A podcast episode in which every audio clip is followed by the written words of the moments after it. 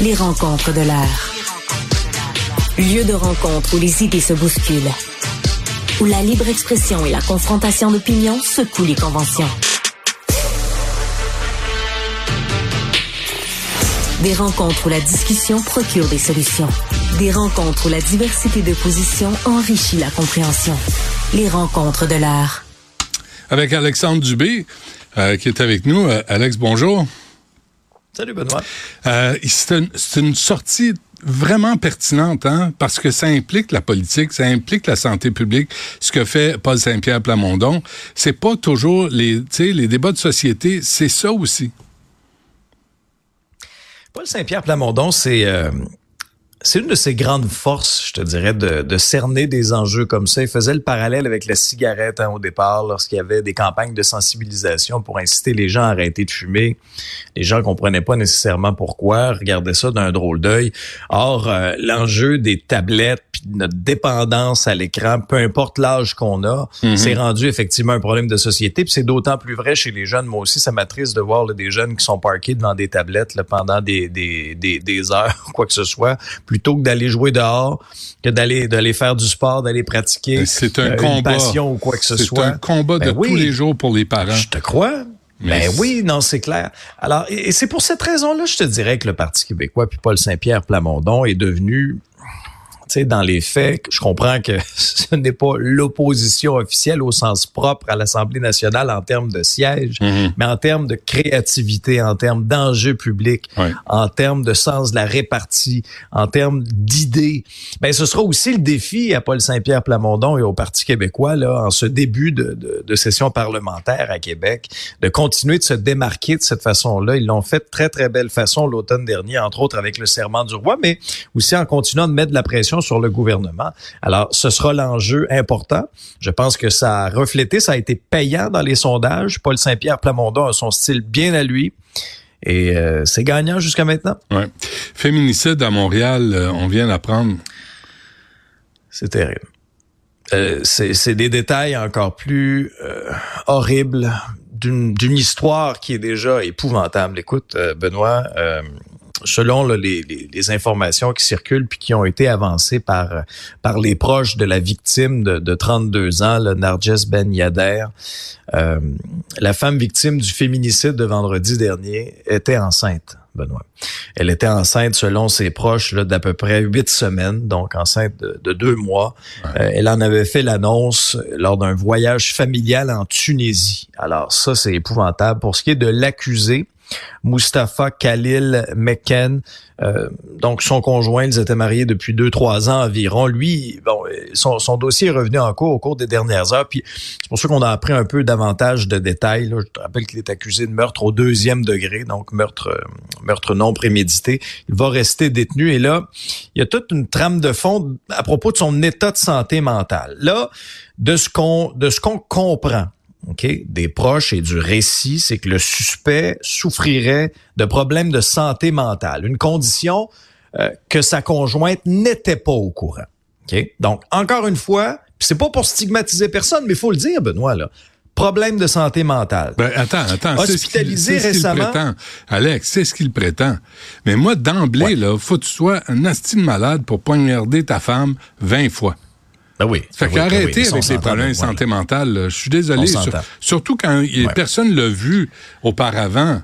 Écoute, euh, c'est Houdini. il l'a bien caché à tout le monde. Il a fait un tour de magie.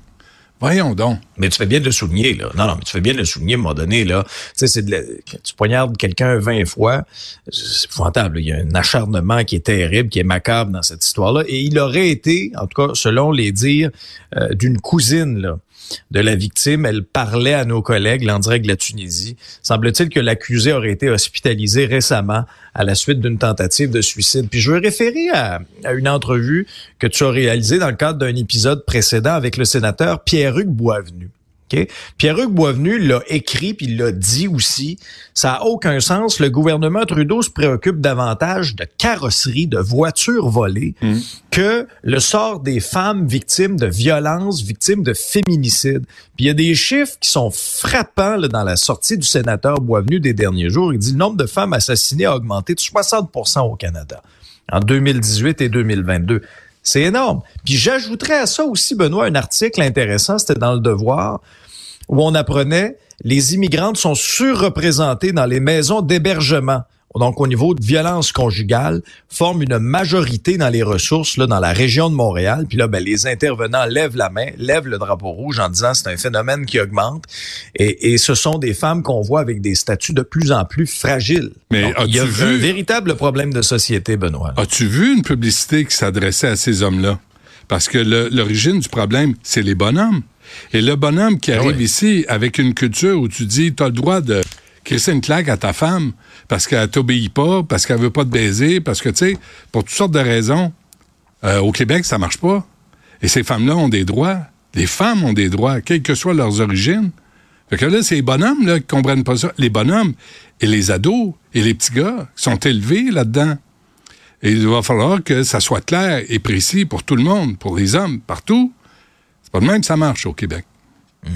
Ouais. Non, non, ça c'est sûr. Mais Benoît, l'autre problème qu'on a, c'est l'accès aux ressources. tu parles des hommes. On va le répéter encore parce qu'il y en a qui la difficulté à comprendre. mais un homme qui consulte, c'est pas un homme qui est faible. Au contraire. Au contraire. Le problème, c'est quand il va consulter, malheureusement, il y a de l'attente. Ça peut, tu sais, ça, ça tend. J'ose espérer à s'améliorer, mais il y a encore de l'attente. Alors que quand il va consulter, là, faudrait qu'il soit pris là. là. Ouais, mais pour consulter, dans l'heure qui suit, pour consulter, il faut que tu constates le problème. Mais si c'est normal d'agir comme ça, t'as mm. pas de problème. T'as pas besoin de consulter. Non. Faut faire attention, là. On peut pas toujours se blâmer. Faut blâmer la culture des bonhommes qui ont recours à la violence, quelles que soient les origines, quelle que soit la couleur de la peau, quelle que soit la foutue religion. Je m'en fous. Les règles, c'est les mêmes. Ah, de toute façon, violence conjugale, c'est odieux, peu importe le de ta culture, Benoît. Là, ça, faut jamais accepter ça. Ça s'arrête Ça, c'est sûr. Mais tu sais, à chaque fois, on, est toujours horrifié par rapport à ce qui se passe. Mais en tout cas, je sais pas si toi, ça a été ta réaction, là, mais moi, quand j'ai quand j'ai vu, quand, quand on a eu la, la, la, confirmation que, que cette victime-là, en plus, était enceinte, on dirait, là, moi, ça, ça, vient me chercher encore plus. OK. Avant qu'on se quitte, euh, rapidement, Alex, euh, un mot sur ce juge euh, grassement payé à pas faire grand-chose. Cette histoire-là qui est en une du journal nous démontre à quel point c'est choquant parfois euh, le système judiciaire et toutes les, euh, les, les, ramifications de ce côté-ci. Alors, je, je te euh, résume un peu son histoire. Donc, c'est un juge qui a été sous les projecteurs pour de mauvaises raisons, notamment pour certaines de ses déclarations malheureuses là, au niveau au niveau judiciaire. Il s'appelle Gérard Dugré. Donc, Gérard Dugré, lui, quand on refait là, le processus un petit peu, quand comment il s'appelle? Gérard Dugré. OK. Donc, Gérard a reçu sept plaintes. OK, au Conseil canadien de la magistrature en 2018-2019. En septembre 2019, il y a un comité qui commence une enquête, qui examine ces plaintes-là. En 2022, à l'été 2022, le comité recommande la destitution du juge Dugré. Puis, en décembre de la même année, le Conseil de la magistrature euh, confirme la destitution du juge. Mais là, attention, en janvier 2023, le juge conteste sa destitution devant la Cour fédérale. Maintenant que ceci est dit, ok, puis qu'on a relaté tout ce processus-là, faut comprendre que depuis donc les quatre dernières années, il continue d'être payé sans travailler, sans rien faire. Gérard. Ah, OK.